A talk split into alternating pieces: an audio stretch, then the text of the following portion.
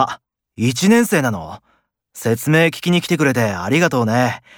うちのサークルはあんまり上下関係でうるさいことなしで楽しく音楽やれるよ。部長はこの荒木くん。でも影のリーダーはこの永田さん。で、俺はこの永田さんの手下ね。ちょっと、人聞きの悪いこと言わないで。